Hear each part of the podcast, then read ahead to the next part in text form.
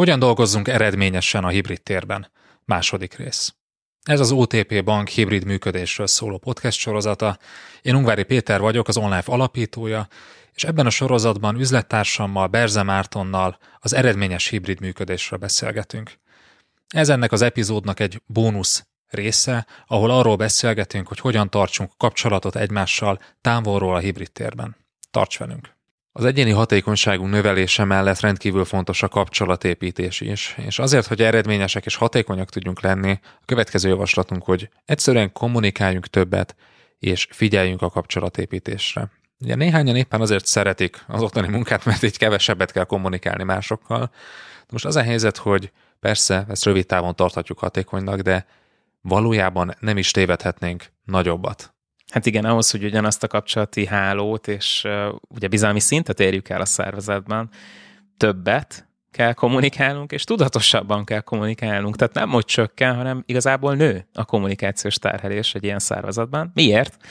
Mert ugye a legtöbb kommunikációnk az tervezet lesz. Ugye pont a spontán találkozások száma fog csökkenni, pont a spontán interakciók szűnnek meg, ezek eltűnnek, ezeket muszáj beterveznünk kvázi a mindennapunkban, ami erőfeszítést igényel, vagyis tudatosabban kell, és ráadásul még többet is kommunikálnunk. Úgyhogy mit jelent mindez a gyakorlatban? Hogyan kommunikáljunk? Kikkel kommunikáljunk egyáltalán többet? A legfontosabb kapcsolatunk a menedzserünkkel van, és erre kell a leginkább odafigyelnünk. Tehát többet kell kommunikálnunk a menedzserünkkel. Az otthoni munkak során erre kell leginkább figyelnünk. Ugye a korábbiakban már beszéltünk arról, hogy kevésbé vagyunk szem előtt, kevésbé látványos a munkánk, és az eredményeink. Na most hogyan tudunk ezen segíteni? Hát a válasz egyszerű, túl kommunikálunk. Igen. Egy picit többet, mint ami már természetes. Nem? Tehát egy kicsit többet fogunk riportálni, egy picit több visszajelzést fogunk kérni a menedzserünktől, többször kérdezünk vissza, vagy szakítalak meg, mint ahogy ezt most is tettem, meg úgy általában egyszerűen többet fogjuk őt keresni, mint korábban. Így van. Hogyha tart velünk négy szem közt ilyen van megbeszéléseket, egyrészt ennek nagyon örüljünk, másrészt, hogyha van napi stand megbeszélésünk, akkor nagyon nagy előnyben vagyunk hogyha nem tart ilyet, és mondjuk nem is keres bennünket, lehet, hogy nem annyira kapcsolatorientált, lehet, hogy nagyon elfoglalt, mindenki nagyon elfoglalt, igen, akkor legyünk ebben proaktívak, tehát ne hagyjuk a vezetőnkre, a főnökünkre azt, hogy hát ha nem keres, akkor nem beszélünk. Tehát kérjük meg őt, hogy azokon a napokon, amikor távolról dolgozunk, hadd jelentkezzünk be néhány percet telefonon.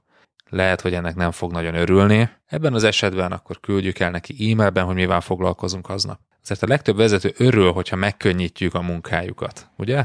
Hát abszolút. Meg az se baj, hogyha beszélünk egy kicsit a sikereinkről, az eredményeinkről, hogyha beszámolunk egyszerűen arról, hogy éppen aktuálisan mivel foglalkozunk, vagy az előző napokban mivel foglalkoztunk, és mivel fogunk foglalkozni, és óvnálak attól, hogy azt feltételezt, hogy, hogy ő tud ezekről. Tehát, hogy a menedzsered mindennel mindig képben van veled kapcsolatban, mert nem több mint valószínű, nem csak te vagy egyrészt az ő beosztottja, több mint valószínű, hogy ő is valakinek a beosztottja, és az is valószínű, hogy sokkal több, vagy komplexebb, vagy sokrétűbb feladata van, mint neked, hiszen ő a menedzsered, és nem fordítva ültök a szervezeti lovon. Úgyhogy legyünk láthatóak, legyünk átláthatóak, tegyük láthatóvá és átláthatóvá, amin dolgozunk, amit elértünk, és egyébként azt is, hogyha valamiben elmaradtunk. Mert azért ez sem egy utolsó szempont. Így van. Tehát kommunikáljunk többet a főnökünkkel, és ezt követi a második helyen, hogy kommunikáljunk többet a közvetlen munkatársainkkal. Hogy egy irodában ülve rendszeresen összefuthatunk, távolról, könnyen lehet, hogy ugyanezekkel az emberekkel alig beszélünk majd, emlékezz a bevezető leckénkre.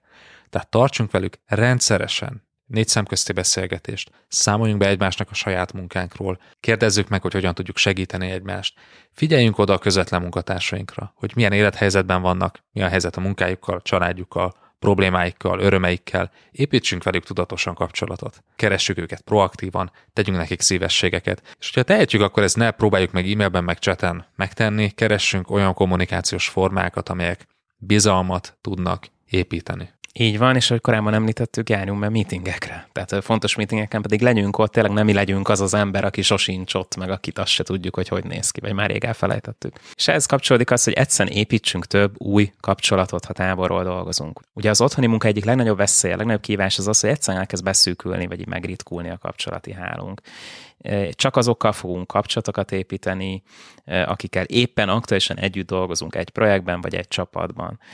Ez egyszerűen el fogja torlaszolni a karrier lehetőségeidet. Tehát uh, idővel egyébként pedig még a teljesítményet is fogja csökkenteni, tehát van egy ilyen teljesítménykorlátozó mechanizmus is ebben. A kapcsolataink azok tényleg rendkívül fontosak. Nem győzzük eleget hangsúlyozni, amikor egy változást szeretnénk bevezetni, tehát amikor egy folyamatot meg akarunk gyorsítani, amikor meg akarunk győzni egy csapatot arról, hogy abba az irányba menjünk, amit én javasolok, vagy akár csak egy szívességet kérni egy elakadás megoldásához, nota benne akár egy személyes probléma megoldásához. Ez kapcsolatok nélkül nem fog menni, úgyhogy ütemezzünk be a hetünkbe rendszeresen kapcsolatépítő aktivitásokat is. Na de kivel kéne ilyen kapcsolatokat építenünk? Hát a helyzet nagyon egyszerű. Szinte bárkivel. Hogy együtt voltunk egy meetingen egy új it kollégával, aki a főnökünk munkatársának dolgozik, tehát egy másik csapatban. Írjunk neki utána egy rövid levelet. Hívjuk meg egy kávéra, amikor legközelebb az irodában járunk. A kapcsolatépítés célja az, hogy bővítsük az ismeretségi körünket. Nem kell a csúcson kezdeni, tehát nem azt kérjük tőled, hogy a vezérigazgatói körből válasz valakit és próbálj meg oda bejutni. Ismerjük meg azokat, akik velünk egy szinten, vagy akár nálunk alacsonyabb szinteken dolgoznak, lehet, hogy azért, mert most jöttek, lehet, hogy azért, mert, mert egy, egy alacsonyabb pozícióba kerültek. Sokkal egyszerűbb lesz így elindulnunk, különösen az online térben. Szálljunk erre energiát mert máskülönben tényleg csak azokkal fogunk beszélni, akikkel egyébként is összesodor az élet, és ez egy bizonyos pont után kevés lesz. Főleg akkor, amikor szeretnél tovább lépni, akkor, amikor szeretnél tudni belső állás lehetőségekről, amikor szeretnél tudni belső lehetőségekről, vagy amikor el szeretnél érni valamit, ott az információ valakinél, és mondjuk nem akarsz három napot dolgozni valamin, amit öt perc alatt meg tud oldani neked egy olyan személy, akit ismersz azon az osztályon vagy abban a csapatban. És ugye ne csak építsünk új kapcsolatokat, hanem tartsuk is meg a kapcsolatainkat, ugye. A korábban irodában dolgoztunk, ugye bentről dolgoztunk, és ült mellettünk valaki az irodában. Itt tényleg így, akár úgy, mint ahogy most mi ülünk itt Petivel, bár hogyha ezt most hanganyagban hallgatod, az kevés, csak elképzelni tudod akkor ezután se szakadjon meg a kapcsolat csak azért, mert most már otthonról dolgozol. Tehát, hogy legalább negyedévente egyszer, de ez tényleg a, tényleg a minimum negyedévente egyszer, keressük meg az illetőt, egyszer beszéljünk vele, tényleg hívjuk fel telefonon, érdeklődjünk, hogy mi van veled. Hát mégiscsak lehet, hogy hónapokig, akár évekig, évtizedekig együtt ültetek, és oké, hogy te most távolról dolgozol, de milyen üzenete van annak, hogyha nem keresed ezt az illetőt? Nem fontos számodra. Ki fog hullani a kapcsolatrendszerből? Úgyhogy figyeljünk erre oda, ütemezzük be akár magunknak, most ez ilyen szívtelenül, vagy ilyen nagyon technokrata módon hangzik, de egyszerűen, ha, ha máshogy nem jut eszünkbe, akkor, akkor jusson eszünkbe a naptárunkról. Az, hogy most ezt a szemét fel kell hívnunk. Miért? Mert ha kihűl egy ilyen kapcsolat, akkor sokkal nehezebb lesz újra melegíteni, mint eleve forrón, vagy hát legalább közepes lángon tartani ennek a hőfokát. És ez kapcsolódik még egy triviálisnak tűnő tanács. Kapcsoljuk be a kameránkat kapcsoljuk be a webkameráinkat a meetingeinken, az értekezleteken. Nézzétek, hogyha hetente egyszer találkozunk, és nem kapcsolunk kamerát, lényegében az összes ilyen jellegű bizalomépítő eszközről lemondtunk. Nem látnak bennünket. És azon túl, hogy mi tiszteletteljes, meg mi bizalomkeltő, egyszerűen csak gondoljunk bele, hogy ha még ebben az idősávban sem látnak bennünket, ez milyen hatással van a kapcsolatunkra. Ugye, és a legjobb az, hogyha még egy profilképet sem teszünk ki. Kérjük erre a többi résztvevőt is a megbeszéléseken. Ezen javaslatok mentén indulj el, és építsd a kapcsolataidat, mert ez a legnagyobb hiányosság a hibrid munkavégzésben. És ezt felejtjük el a legkönnyebben, különösen, hogyha eleve nem vagyunk annyira a kapcsolatorientáltak. És a helyzet az, hogy nem csak a kapcsolatainkra kell figyelni, hanem a látszatra is adnunk kell. Nagyon szeretném, hogyha egy tudom, ilyen ideális világban élnénk, ahol tényleg mindig a szintiszta, a teljes igazság az egyetlen mérce, mindig az számít, mindig érvényesül az igazságosság, meg minden munkatársadnak, a főnöködnek, a, a beosztottjaidnak meg kell ismernie mindig minden körülményt, minden motivációt, amiben dolgozol, amiért tettél dolgokat, stb. Mielőtt kialakítanak rólad egy képet, vagy egy álláspontot felvesznek, de azért lássuk be, ez nincs így nem egy ideális világban élünk. És ezt néhány példán keresztül szerintem elég könnyen be is látott te is. Így van. Az első példa, hogy van egy beosztottad, akit időnként felszoktál hívni munkaidőben egy-egy fontos kérdéssel. Minden egyes alkalommal épp autóvezetés közben veszi fel, és azt mondja, amikor hazaér, megnézi majd, amit küldtél. Mit gondolnál? Vagy van egy munkatársad, aki a reggel általad küldött e-mailekre rendszeresen 11.30 után válaszol otthonról. A, munka, a munkaidő törzsideje nálatok mondjuk 9.30 és 15.30 óra között van. Mit gondolnál? Vagy egy beosztottad hetek óta éjfél körül küldi az elkészült dokumentumokat, anyagokat otthonról. Mit gondolnál? Hát a válasz az az, valószínűleg, hogy attól függ, ugye?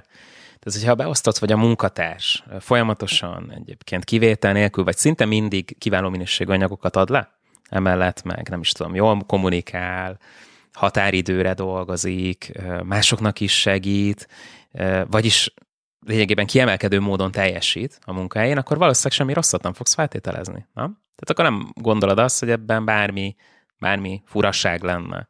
Így szervezi az életét, vagy nem tudom, ez egy véletlen egybeesés volt, stb. Hát miért vagy ilyenkor jó hiszemű? Azért, mert jól teljesít a kollega. Na de mi a helyzet akkor, hogyha egy gyengébb minőségben, hibás leszállítandókat leadó, határidő után leadó szeméről van szó. Vagyis, hogyha nem a legjobban, hanem a leggyengébben teljesítő munkatársadról van szó. Valószínűleg nem azt gondolnánk, hogy mindent megtesz, csak nem jön össze neki. Épp, és éppen mindig véletlenül akkor hívom, amikor, amikor valami közbe jött. A jelek alapján az erőfeszítés hiányát is látnánk rajta. És ez, ez a vég kezdete. Tehát, hogyha nem csak azt látják, hogy valami nem sikerül, hanem azt is, hogy igazából magasról teszek az egészre. Akkor innentől kezdve összekapcsoljuk a két viselkedést, és azt mondjuk, hogy az egyik okozza a másikat. Nem egyszerűen nem sikerült neki valami, közbe jött valami, hanem az egyik okozza a másikat. Nem is akarja, hogy sikerüljön. Nem is akarja, nem tesz érte, nem dolgozik érte. Jogos lenne ez a következtetés? Ennyi információ alapján? Hát talán. Ugye és azt mondta, nem, hogy attól függ, nem? Így van. Talán, talán lehet, nem. Lehet, hogy beleteszi az erőfeszítést, de te magad is fenntartanád annak erősen a lehetőséget, hogy hát valószínűleg ez lehet a háttérben. Lehet, hogy csak félreértett, és lehet, hogy tényleg az univerzum állt úgy össze éppen, hogy mindig ekkor hívtad. De ha tőled nem elvárható az, hogy minden, minden körülménynek utána járj, és ilyen teljes nyomozati anyagot állíts össze, hanem a legtöbb ilyen döntésünket nem is tudatosan hozzuk meg, hanem egyszerűen összekötjük a pontokat, intuitíve, akkor hogyan várhatod el azt, hogy ezt a főnököd megtegye veled kapcsolatban? Legyen szó akármilyen rendes vezetőről. Így van, de abban viszont egészen biztos lehetsz, és ez nem intuíció, meg talán meg attól függ kérdés, hogyha egy, nem szállítod a kért eredményeket, és kettő, az erőfeszítés, a fókuszálás is hiányzik, akkor, akkor valóban elindultál lefelé a lejtőn. És valószínűleg annak a lejtőnek a végén egy elbocsátás lesz. Úgyhogy épp azért ahelyett, hogy most jól, nagyon ilyen vaskos, izmos felháborodást kapunk az ilyen igazságtalan feltételezésekre, tehát, hogy kikálünk magunkból és követeljük a teljes és 360 fokos értékelést minden egyes félreértett e-mail után, egyszerűen figyeljünk oda arra, hogy milyen optikája van annak, amit csinálunk. Semmi másra nem kell odafigyelni, csak az optikára. És hogy a hibrid munkavégzés során ez azért különösen fontos, mert eleve jóval kevesebb információ lesz nálad. Sokkal kevesebb információ jut el hozzád. És egyébként a többiekhez is. Így van. És itt ilyen rések fognak megjelenni ezek az információk között, amit, hogyha pozitívak ezek az információk, akkor pozitív dolgokkal fogunk kitömni a legtöbb esetben. De ha negatívak ezek az információk, negatív eredmények érnek el hozzánk, akkor hát számunkra nem túl kedvező dolgok kerülnek ezekbe az információs résekbe. És ennek egy tipikus példáját egy hónapja hallottam, amikor egy illető mesélte nekem, egy fejlesztőcég középvezetőjéről, hogy egy fontos leadás idején, projekt leadás idején a strandról jelentkezett be.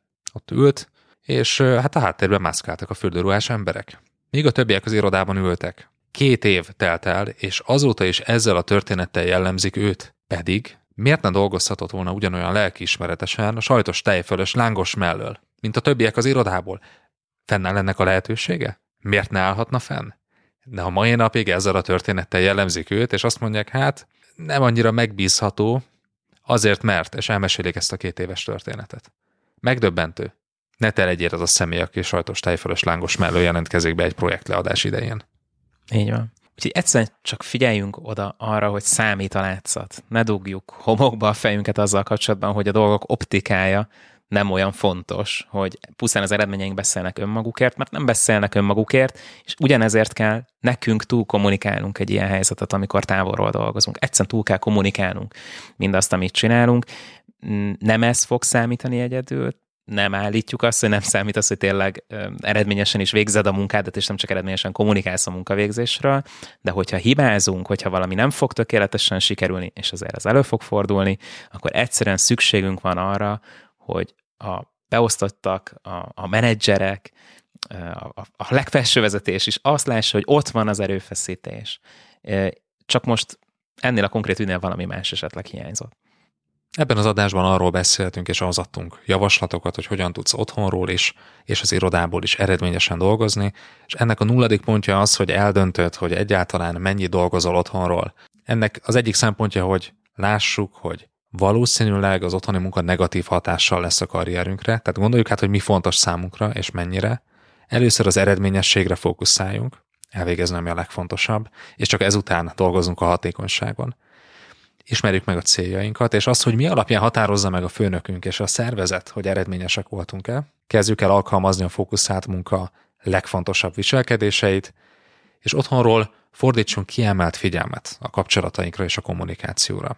Ha ezek mind megvannak, akkor sokkal nagyobb esélyünk van arra, hogy végül egy otthoni munkanapot, egy otthoni munkahetet is eredményesen zárjunk. Sok sikert hozzá! Köszönjük, hogy velünk tartottál ebben az adásban, ahol az eredményes hibrid működésről beszélgettünk. Olvasd el az epizódhoz készült jegyzeteket, ahol megtalálod a hivatkozásokat az adásban említett könyvekre, cikkekre, tanulmányokra. Sok sikert a megvalósításhoz!